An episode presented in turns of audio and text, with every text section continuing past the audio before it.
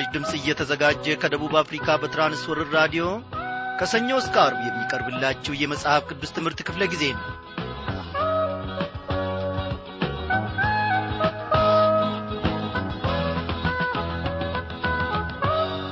ሰላም ጤና ይስጥልኝ በጌታ። የተወደዳችሁ ክብሯን አድማጮች እንደምን አመሻችሁ?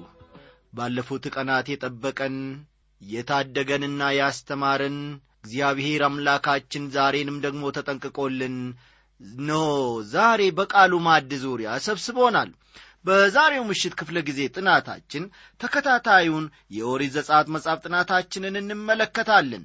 ድንቅ የሆነውን ጌታችንን እያሞጋገስን እስከ መጨረሻው ሰዓት ታምራቱን ሥራውንም ሁሉ እየተመለከትን በጌታ መንፈስ ቅዱስ አስተማሪነት አብረን እንቆያለን። እንዲህ እያልን እስቲ እናሞጋግሰው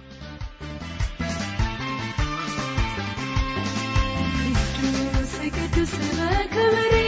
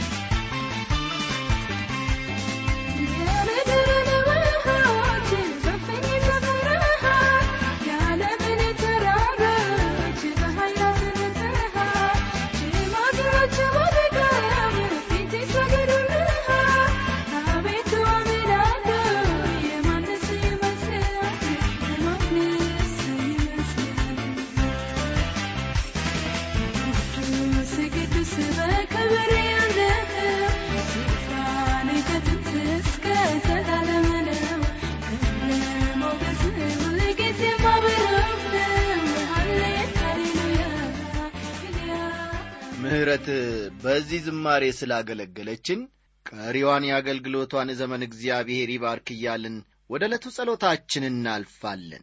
አቤቱ ቅዱስና ዘላለማዊ ሁሉን ቻይ የሆንክ ጌታ እግዚአብሔር ሆይ ዛሬም ደግሞ ጉልበትንና አቅምን ሰተህን ጤናን ሰተህን በፊትህ እንድንቀመጥ ከአንተም ማድ እግዚአብሔር ሆይ ለመመገብ ደግሞ እንድንቀርብ የረዳህን አንተነ በዚህን ሰዓት ሥጋቸውን ለማስደሰት ኃላፊውን ነገር መርጠው በየስፍራው የተቀመጡ በየስፍራውም የወደቁ ብዙ ሰዎች አሉ። አቤቱ ጌታዬና አምላኬ እግሮቻችንን ለሞት አሳልፈ ስላልሰጠ። እነሆ እግዚአብሔር አባታችንና አምላካችን ሆይ እኛን ደካሞቹን ሰው የናቀንን መርጠህ ደግሞ በቤትህ እንድንቆም ከቅዱሳን ጉባኤ ስለ ደመርከንና ስለ ጨመርከን እናመሰግንሃለን። በዚህች ምሽት ደግሞ እግዚአብሔር አምላካችን ሆይ ከወትሮ በበለጠ ሁኔታ ድንቅ ሥራህን ማየት እንድንችል የመንግሥትህን ታላቅነት እግዚአብሔር የምንረዳበትን ልቦና በውስጣችን እንድትፈጥርልን እንለምንሃለን። ጌታዬና አምላኬ ሆይ እኔ ምንም ነገር የለኝም ለወገኖቼ የማካፍለው ምንም ነገር የለኝም። ይህ ቃልህ ግን እኔንም ወገኖቼ አድማጮቼን ወንድሜ ያለማየውንም እንዲሠራን በዚህን ሰዓት አስተማሪውን መንፈስ ቅዱስ ልከ እንድትናገረን እንለምንሃለን። ድካማችንን ሁሉ እርሳ። በጌታ በኢየሱስ ክርስቶስ ባከበርከው በአንድ ልጄ ስም አሜን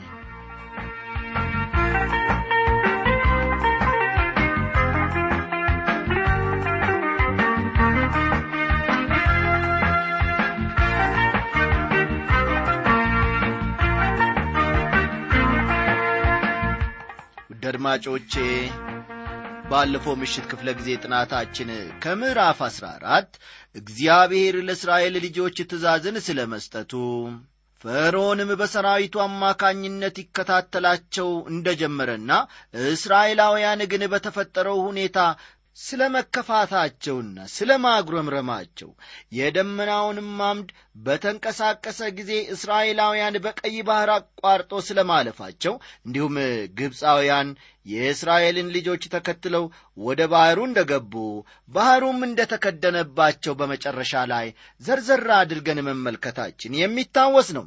ዛሬ ደግሞ ጌታ መንፈስ ቅዱስ የሚያስተምረንን ከምዕራፍ አሥራ አምስት አብረን እንመለከታለንና መጽሐፍ ቅዱሶቻችሁ እንደ ወትሮ ሁሉ ገለጥ ገለጥ አድርጋችሁ ኦሪት ዘጸአት ምዕራፍ አሥራ አምስትን ተመልከቱ።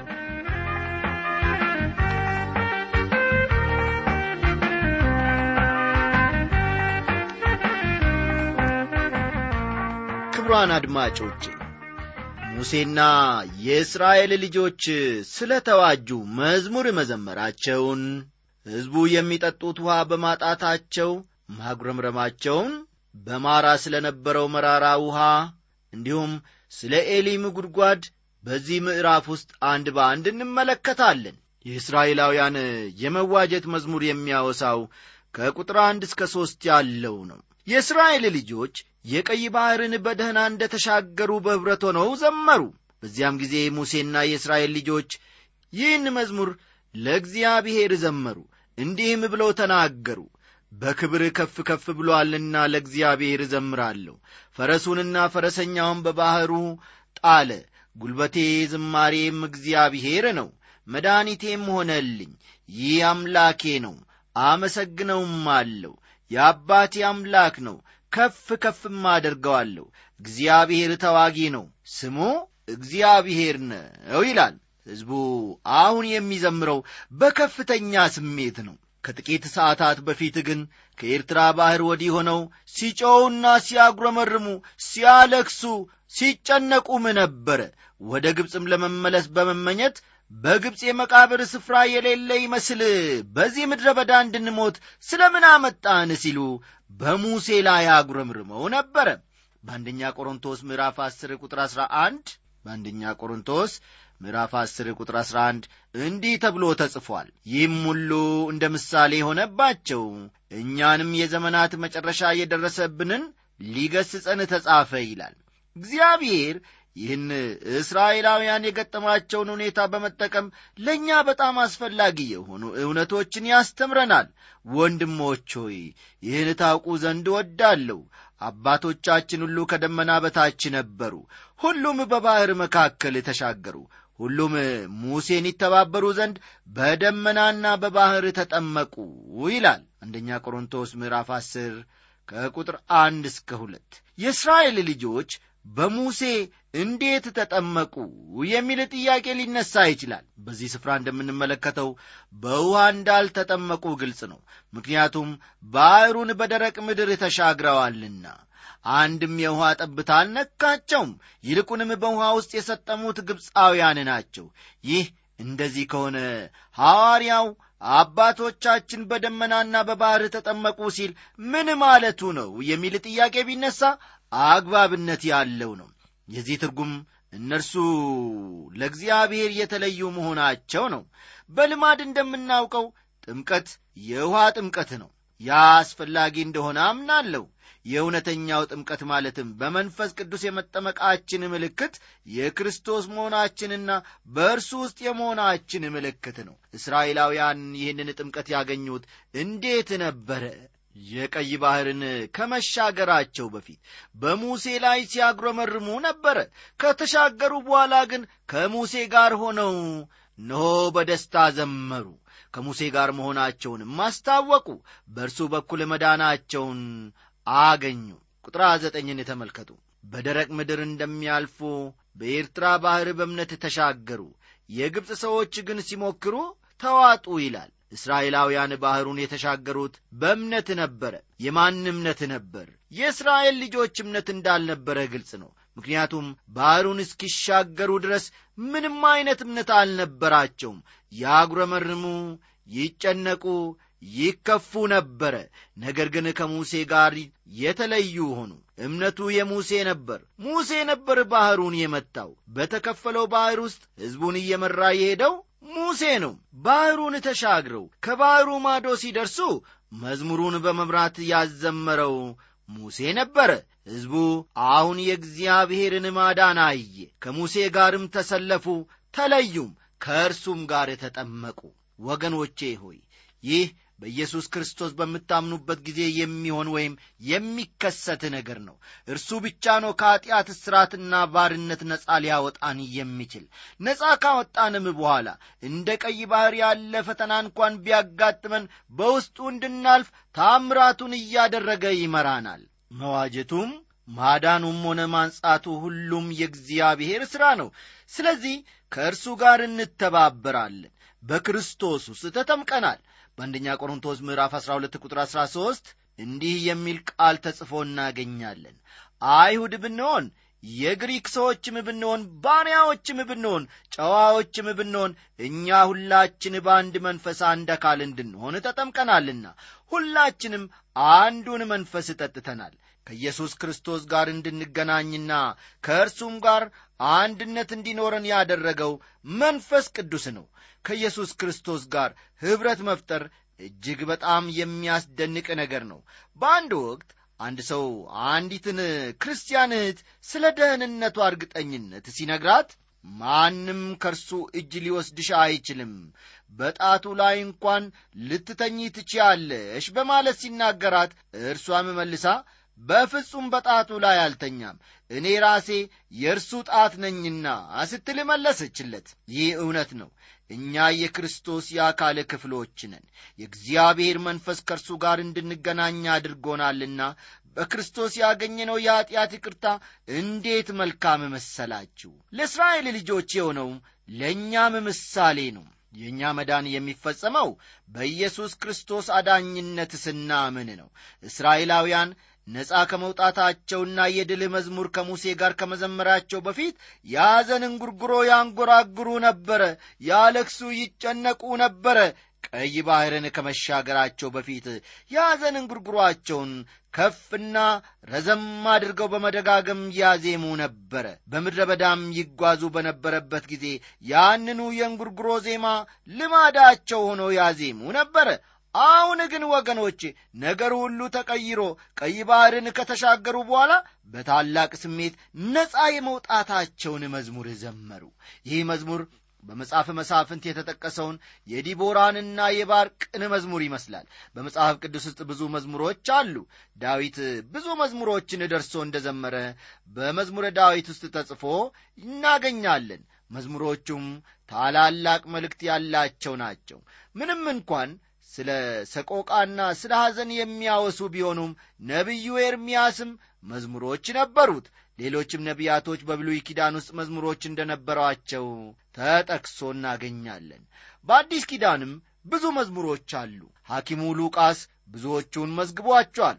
ልጅ እንደምትወልድ የሚያበስራት መልእክት በመጣላት ጊዜ ኤልሳቤጥ የዘመረችው መዝሙርና ማርያም ኢየሱስ ክርስቶስን እንደምትወልድ ካወቀች በኋላ የዘመረችው መዝሙር በሉቃስ ወንጌል ውስጥ ተጽፎ እናገኛለን።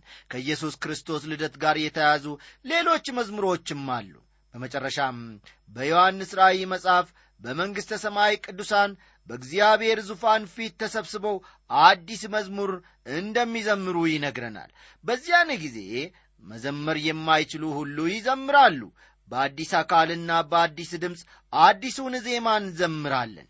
ዛሬ ስለ ሰላም በሚደረግ በማናቸውም ንግግር ላይ ይህንን የሙሴን መዝሙር ማንበቡ ጠቃሚ ነው። እግዚአብሔር የጦርነት ጌታ መሆኑንም ይነግረናል። በዮሐንስ ራእይ ምዕራፍ 19 እንደምናነበው ጌታ ኢየሱስ በምድር ላይ እንደሚገለጥና የረከሰውን ነገር ሁሉ እንደሚያስወግድ ተጽፏል። ያንን እስኪያደርግ ድረስ ግን ለምድር ፈጽሞ ሰላም የላት። በማቴዎስ ወንጌል ምዕራፍ 10 ቁጥር 34 በማቴዎስ ወንጌል ምዕራፍ 10 ቁጥር 34 ጌታ ኢየሱስ እንዲህ ብሏል በምድር ላይ ሰላምን ለማምጣት የመጣው አይምሰላችሁ፣ ሴፍን እንጂ ሰላምን ለማምጣት አልመጣውም ሲል ይናገራል። እነዚህ ቃላት የተነገሩት ጌታ ኢየሱስ ወደዚህች ምድር ለመጀመሪያ ጊዜ ስለ መምጣቱ ነው። ዳግም ወደ ምድር በሚመጣበት ጊዜ ግን ሰላምን ከሴፍ ጋር ይዞ ይመጣል በሴፉም የረከሰውን ሁሉ ከምድር ላይ ያስወግዳል የሙሴና የእስራኤላውያን መዝሙር ቀይ ባሕርን በተሻገሩበት ጊዜ የነበራቸውን አስደናቂ ልምምድ የሚያሳስብ ነው። መዝሙራቸው እግዚአብሔር ምን እንዳደረገላቸው ያዩበትና ታሪኩንም የሚተርኩበት መዝሙር ነው። ይህንን ታሪካዊ ድርጊት ፈጥነው ሊረሱት አይችሉም። ነገር ግን ልዩ የሆነውን ይህን ልምምድ እንዲያስታውሳቸው መዝሙሩ ይረዳቸዋል። ከቁጥር አራት እስከ ስድስት ያለውን ደግሞ አለፍ ብለን እንመልከት የፈርዖንን ሰረገሎች ሰራዊቱንም በባሕር ጣላቸው። የተመረጡት ሦስተኞች በኤርትራ ባሕር ሰጠሙ ቀላያትም ከደኗቸው ወደ ባሕር ጥልቀት እንደ ድንጋይ ሰጠሙ። አቤቱ ቀኝህ በኃይል ከበረ አቤቱ ቀኝህ ጠላቱን አደቀቀ ይላል እስራኤላውያን ነፃ የሚወጡበትን ቀን በማክበር ላይ ይገኛሉ። ግብፅና ግብፃውያን ለእነርሱ እንደ ዓለም እንደ ባርነትና እንደ ተስፋ ማጣት ይቈጥራሉ አሁን ከዚህ ሁሉ ነፃ ወጥተዋል። የዝማሪያቸውን ማዕከላዊ ሐሳብ ይህ ነው። እስራኤላውያን ጣዖትን ከሚያመልክ ኅብረተሰብ እንደ ወጡ እናስታውሳለን። እያንዳንዱ መክሰፍት ያነጣጠረው በግብፃውያን ጣዖታት ላይ ነበር አሁን እስራኤላውያን ስለ ግብፃውያን አማልክት ያላቸው አመለካከት ምን ዐይነት ነው የሚል ጥያቄ ሊመጣ ይችላል? እስቲ ቁጥር አሥራ አንድን እኒ አቤቱ በአማልክት መካከል እንዳንተ ያለ ማን ነው? በምስጋና የተፈራ ድንቅንም የምታደርግ በቅድስና የከበረ እንዳንተ ያለ ማን ነው ይላል። እግዚአብሔር ሕዝቡን ስለ እርሱ ማንነት ታላቅ ትምህርት አስተምሯቸዋል። ቀኝህን ዘረጋ ምድርም ዋጠቻቸው በቸርነት የተበዣሃቸውን ሕዝብህን መራ በኀይል ወደ ቅዱስ ማደሪያ አገባሃቸው ይላል። ቁጥር 12ና 13 እስራኤል ነፃ የወጣ ሕዝብ ነው። የሕዝቡ ነፃ መውጣት መጀመሪያ ሊሆን ይገባል። ዛሬም ቢሆን ይህም በጣም አስፈላጊ ነገር ነው እግዚአብሔር በጌታችን በኢየሱስ ክርስቶስ የመስቀል ሥራ የተገኘውን ደህንነት ሳንቀበልና ነፃም ሳንወጣ ለእርሱ ምንም ነገር እንድናደርግ አይፈልግም። እርሱ ከእኛ ምንም ነገር አይፈልግም ዓለም ምንም እንዲያደርግላት አይፈልግም። እንዲህና እንዲህ ካደረጋችሁልኝ ከእናንተ ጋር ጥሩ ኅብረት ይኖረኛል ብሎ አንድም ቀን አንድም ጊዜ ለአንዲት ሰኮንድ እንኳን ተናግሮም አያውቅም። እርሱ ከዓለም ምንም ነገር አይፈልግምና ነገር ግን እግዚአብሔር ለጠፋችው ዓለም እንዲህ ይላል ስለ እናንተ ሲል በመስቀል ላይ ለሞተው ልጄ ያላችሁ ምላሽ ምንድን ነው ይላል እስቲ እንደገና ቁጥር አሥራ ሦስትን እናንብበው። በቸርነትህ የተበዣሃቸውን ሕዝብህን መራ በኀይልህ ወደ ቅዱስ ማደሪያ ምን አደረግካቸው ይላል? አገባሃቸው ይላል። ሕዝቡ በእግዚአብሔር ሐሳብ ተስፋ በገባላቸው ምድር ውስጥ እንዳሉ ይቈጠራሉ ምክንያቱም ወደዚያ እንደሚያደርሳቸው ፈቃዱ ነውና። እግዚአብሔር ለዘላለሙ እስከ ፍጻሜ ይነግሣል የፈርዖን ፈረሶች ከሰረገሎቹ ከፈረሰኞቹም ጋር ወደ ባሕር ገቡ። እግዚአብሔርም የባሕሩን ውሆች መለሰባቸው። የእስራኤል ልጆች ግን በባሕሩ መካከል በየብስ ምን አደረጉ ይላል? ሄዱ ይላል። ቁጥር 18ና 19ን ይመለከቷል። በዚህ ስፍራ ሙሴ ከተወለደ ጊዜ ጀምሮ ስሟ ተጠቅሶ የማያውቀው የሙሴንና የአሮንን እህት ማርያም ተጠቅሳ በዚህ ክፍል ውስጥ እናገኛታለን የአሮን እህት ነቢይቱ ማርያምም ከበሮ በእጇ ወሰደች። ሴቶችም ሁሉ በከበሮና በዘፈን በኋላዋ ወጡ። ማርያምም እየዘመረች መለሰችላቸው በክብር ከፍ ከፍ ብሎአልና ለእግዚአብሔር ዘምሩ ፈረሱንና ፈረሰኛውን በባሕር ጣለ ይላል። ይህ የመዝሙሩ ማለትም እግዚአብሔር ነጻ ስላወጣቸው ሕዝቡ ምስጋናና ክብርን ለእግዚአብሔር የሰጡበት የዝማሪያቸው ማጠቃለያ ነው። ቁጥር 20ና 21ን ይመለከቷል። በቁጥር 22 ደግሞ እስራኤላውያን የሚጠጡት ውሃ በማጣታቸው ስለ ማጉረምረማቸው የሚያወሳውን ክፍል እንመለከታለን። የእስራኤል ሕዝብ ባሕሩን ተሻግሯል። እጅግ የሚያስደስት የዝማሬና የምስጋና ጊዜ ከሙሴ ጋር ነበራቸው። ነፃ የወጡ ሕዝቦች ናቸው። ከአሁን በኋላ በመንገዳቸው ከማንኛውም ችግሮቻቸው ነፃ ወጥተዋል ብላችሁ ታስቡ ወይንም ትገምቱ ይሆናል። ነገር ግን ወገኖቼ ሦስት ቀን ያክል እንኳ በምድረ በዳ ከተጓዙ በኋላ ተጠሙ። ችግር አጋጠማቸው። እንዲህ ይላል ሙሴም እስራኤልን ከኤርትራ ባሕር አስጓዘ። ወደ ሱርም ምድረ በዳ ወጡ። በምድረ በዳም ሦስት ቀን ሄዱ ውሃም አላገኙም ይላል። ግብፅ ውሃ እንደ ልብ የሚገኝባት አገር ነበረች። የእስራኤል ሕዝብ ቀይ ባሕርን ከተሻገሩ በኋላ ግን እጅግ የተለየ ሁኔታ ገጠማቸው። በዚያ ምድረ በዳ ውሃ የለም። በግብፅ የነበሩት የውሃ ማጠራቀሚያ ገንዳዎችና ከተራራ ላይ የሚወርዱ ፏፏቴዎች አሁን እነሱ ባሉበት በዚህ በምድረ በዳ የሉም። ይህ ሁኔታ አንድ ዳግም የተወለደ ክርስቲያን ሕይወትን ሊያሳየን ይችላል ደህንነትን ካገኘ በኋላ ባለማዊ ነገር ሊረካ አይችልም አንድ ክርስቲያን። ወዲያውኑ ደህንነትን እንዳገኘ የነፍስ ጥማት የሚያጋጥምበት ጊዜ አለ። ይህንን ወቅት ጳውሎስ በፊልጵስዩስ ምዕራፍ ሦስት ቁጥር ሰባት እንደሚከተለው ገልጾታል። ነገር ግን ለእኔ ረብ የነበረውን ሁሉ ስለ ክርስቶስ እንደ ጉዳት ቆጥሬዋለሁ አለ።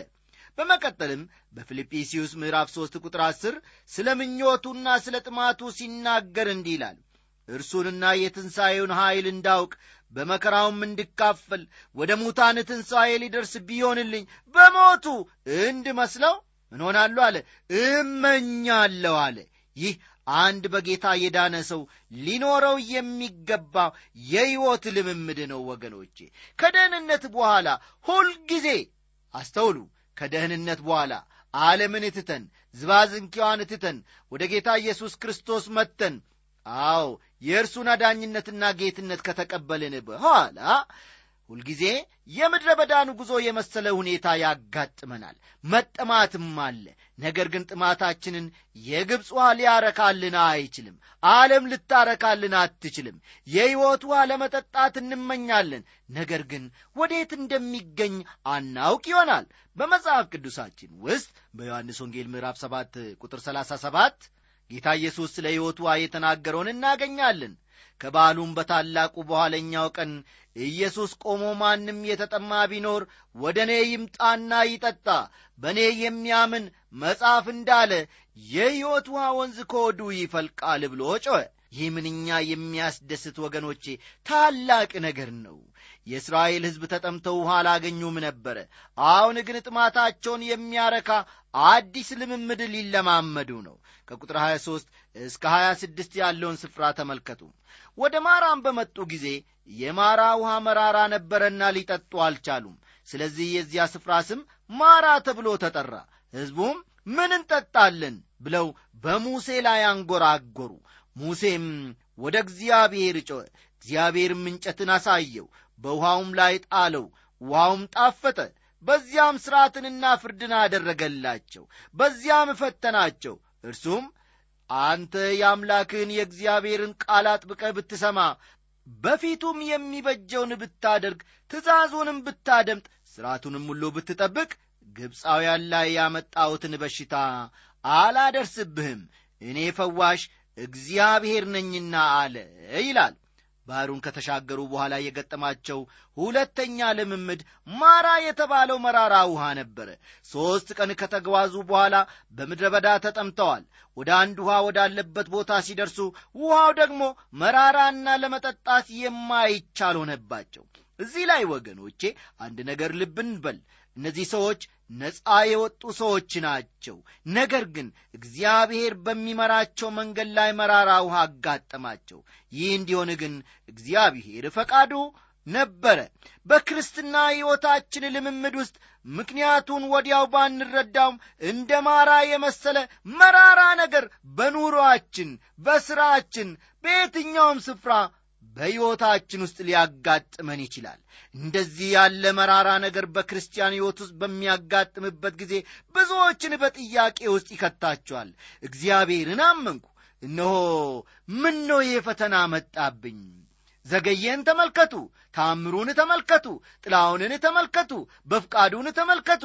እነሱ ክርስቲያን አይደሉም ግን ደልቷቸው እንደፈለጉ ይወጣሉ ይዘፍናሉ ይቦርቃሉ ይሰክራሉ ይደንሳሉ። እኔ ግን አምላኬን ካመንኩ ጊዜ ጀምሮ ፈተና ይበዛብኛል ፈተናም ይፈራረቅብኛል ምኖ እግዚአብሔር ሆይ አንተ በስፍራው የለህምን? አሕዛቦች እንኳን ተሳለቁብኝ ሳቁብኝ። የአንተ አምላክ ወዴት ነው አሉኝ። እግዚአብሔር ሆይ አትሰማኝምን? የምንልበት ጊዜ አለ። እግዚአብሔር ለምን ይህን ነገር እንደሚያጋጥመን ይፈቅዳል ብለውም የሚጠይቁ ብዙ ሰዎች አሉ። ትክክለኛ ምክንያቱን ለመናገር ወገኖቼ ያስቸግራል። ነገር ግን እግዚአብሔር ይህንን ነገር ለቅጣት እንደማያመጣው እርግጠኛ መሆን መቻል አለብኝ። አዎ ይህ ዐይነት የመረረ ነገር ይህ ዐይነት የከፋ ነገር በሕይወታችን ላይ በሚመጣበት ጊዜ እግዚአብሔር እኛን ለመቅጣት እንደማያመጣው እርግጠኞች መሆን መቻል አለብን። ሊያስተምራቸውና ለሌላ ታላቅ ሁኔታ ሊያዘጋጃቸው ያንን ሁኔታ እግዚአብሔር ይጠቀምበታል። ጌታ ኢየሱስ በዓለም ሳላችሁ መከራ አለባችሁ ሲል ተናግሮናል። ሐዋርያው ጳውሎስም እንዲህ ሲል ተናግሯል እግዚአብሔርን ለሚወዱ እንደ ሐሳቡም ለተጠሩ ነገር ሁሉ ለበጎ እንዲደረግ እናውቃለን ይላል። እንዴት ደስ የሚል ቃል ነው! ውድ አድማጮቼ እንዲሁም ወገኖቼ በሕይወታችን ውስጥ ብዙ ተስፋ የሚያስቆርጡና የሚያሳዝኑ ገጠመኞች አሉ። እቅዶቻችሁ ሁሉ እንዳልነበሩ ሊቀየሩና ያላሰባችኋቸው ፈተናዎች ሊያጋጥሟችሁ ይችላሉ። እያንዳንዳችን የራሳችን የሆነ ማራ ያጋጥመናል። ልናልፋቸው አንችልም ዞር ብለን በሌላ መንገድም ልናመልጥ አንችልም። ነገር ግን እግዚአብሔር እነዛን ሁኔታዎች ለበጎ አድርጎ ሊቀይራቸው ምንጊዜም በስፍራው አለ። አንናወጥ ስፍራችንን አንልቀቅ አናጉረምርም። እስራኤላውያን የገጠማቸውን መራራ ውሃ ጣፋጭ ያደረገው ነገር ምንድር ነው ሙሴ እንጨት በውሃው ላይ እንደ ጣለና ውሃውም እንደ ጣፈጠ ተናግሮናል። ኦሪት ዘዳግም ምዕራፍ 21 ቁጥር 23 እንዲህ ይላል በእንጨት ላይ የተሰቀለ በእግዚአብሔር ዘንድ የተረገመ ነው ይላል። እንዲሁም በገላትያ ምዕራፍ 3 ቁጥር 13 በእንጨት የሚሰቀል ሁሉ የተረገመ ነው ተብሎ ተጽፏልና ክርስቶስ ስለ እኛ እርግማን ሆኖ ከሕግ እርግማን ዋጀን ይላል ኢየሱስ ክርስቶስ በመስቀል ላይ በመሞቱ ሕይወታችንን ጣፋጭ አደረገው። ስለ እያንዳንዱ ሲል የሞትን ጽዋ ቀመሰ። በሞቱም ድልን አስገኘ። ሐዋርያው ጳውሎስ በአንደኛ ቆሮንቶስ ምዕራፍ 15 ቁጥር 55 እንዲህ ስል ጽፏል ሞት ሆይ መውጊያ የታለ ሲኦል ሆይ ድል መንሳትህ የታለ የሞት መውጊያ ኀጢአት ነው። የኀጢአትም ኀይል ሕግ ነው። ነገር ግን በጌታችን በኢየሱስ ክርስቶስ በኩል ድል መንሳትን ለሚሰጠን ለእግዚአብሔር ምስጋና ይሁን ይላል። መራራውን ሕይወት ጣፋጭ የሚያደርገው በመስቀል ላይ የሞተልን ኢየሱስ ክርስቶስ ብቻ ነው ወገኖቼ። ቁጥር 27ን ተመልከቱ እነርሱም ወደ ኤሊም መጡ። በዚያም አሥራ ሁለት የውሃ ምንጮችና ሰባ የዘንባባ ዛፎች ነበሩባት። በዚያም በውሃው አጠገብ ሰፈሩ ይላል። ኤሊም የተትረፈረፈ በረከትና ፍሬያማነት የሚገኝበት ቦታ ነው። ሳባ የዘንባባ ዛፎችና አስራ ሁለት የውሃ ጉድጓዶች ነበሩባት። ከመራራው የማራ ውሃ በኋላ እግዚአብሔር ሕዝቡን ወደ ኤሊም አመጣቸው። ልክሶ ማታ ይመጣል። ነገር ግን ጠዋት ደስታ ይሆናል ይላል ስምዖን ጴጥሮስ በእስር ቤቱ ውስጠኛ ክፍል ታስሮ ነበረ ነገር ግን የእግዚአብሔር መልአክ የተዘጋውን ጠንካራ በር ከፈተው። ጳውሎስና ሲላስ ብዙ ከተደበደቡ በኋላ ወደ ስር ተጥለው ነበረ በኩለ ሌሊትም በመዝሙር እግዚአብሔርን ሲያመሰግኑ የምድር መናወጥ ሆኖ ከእስር ተፈቱ። በክርስትና ጉዞ ላሉ ሁሉ ማራ እንደሚያጋጥማቸው ሁሉ እንደ ኤሊም ያለ የበረከት ስፍራም ያጋጥማቸዋል። ይህንን ልምምድ ዮሴፍ ኤልያስ ሙሴ ዳዊትና የመሳሰሉት ሁሉ አልፎበታል። ከማራ በኋላ ወገኖቼ ኤሊማ አለ ከደመና በኋላ ፀሐይ አለ ከጨለማ በኋላ ብርሃን አለ። ከእያንዳንዱ ፈተና በስተጀርባ ምንጊዜም ድል አለ። በእስራኤላውያን ሕይወት ውስጥ የደረሰው ሁሉ ለትምህርታችን ተጽፏል። እግዚአብሔር እየተመሰገነ በዚህ ሁሉ እንጽናና። እግዚአብሔር ደግሞ ይደግፈናልና። እግዚአብሔር ይባርካችሁ ደህና ደሩ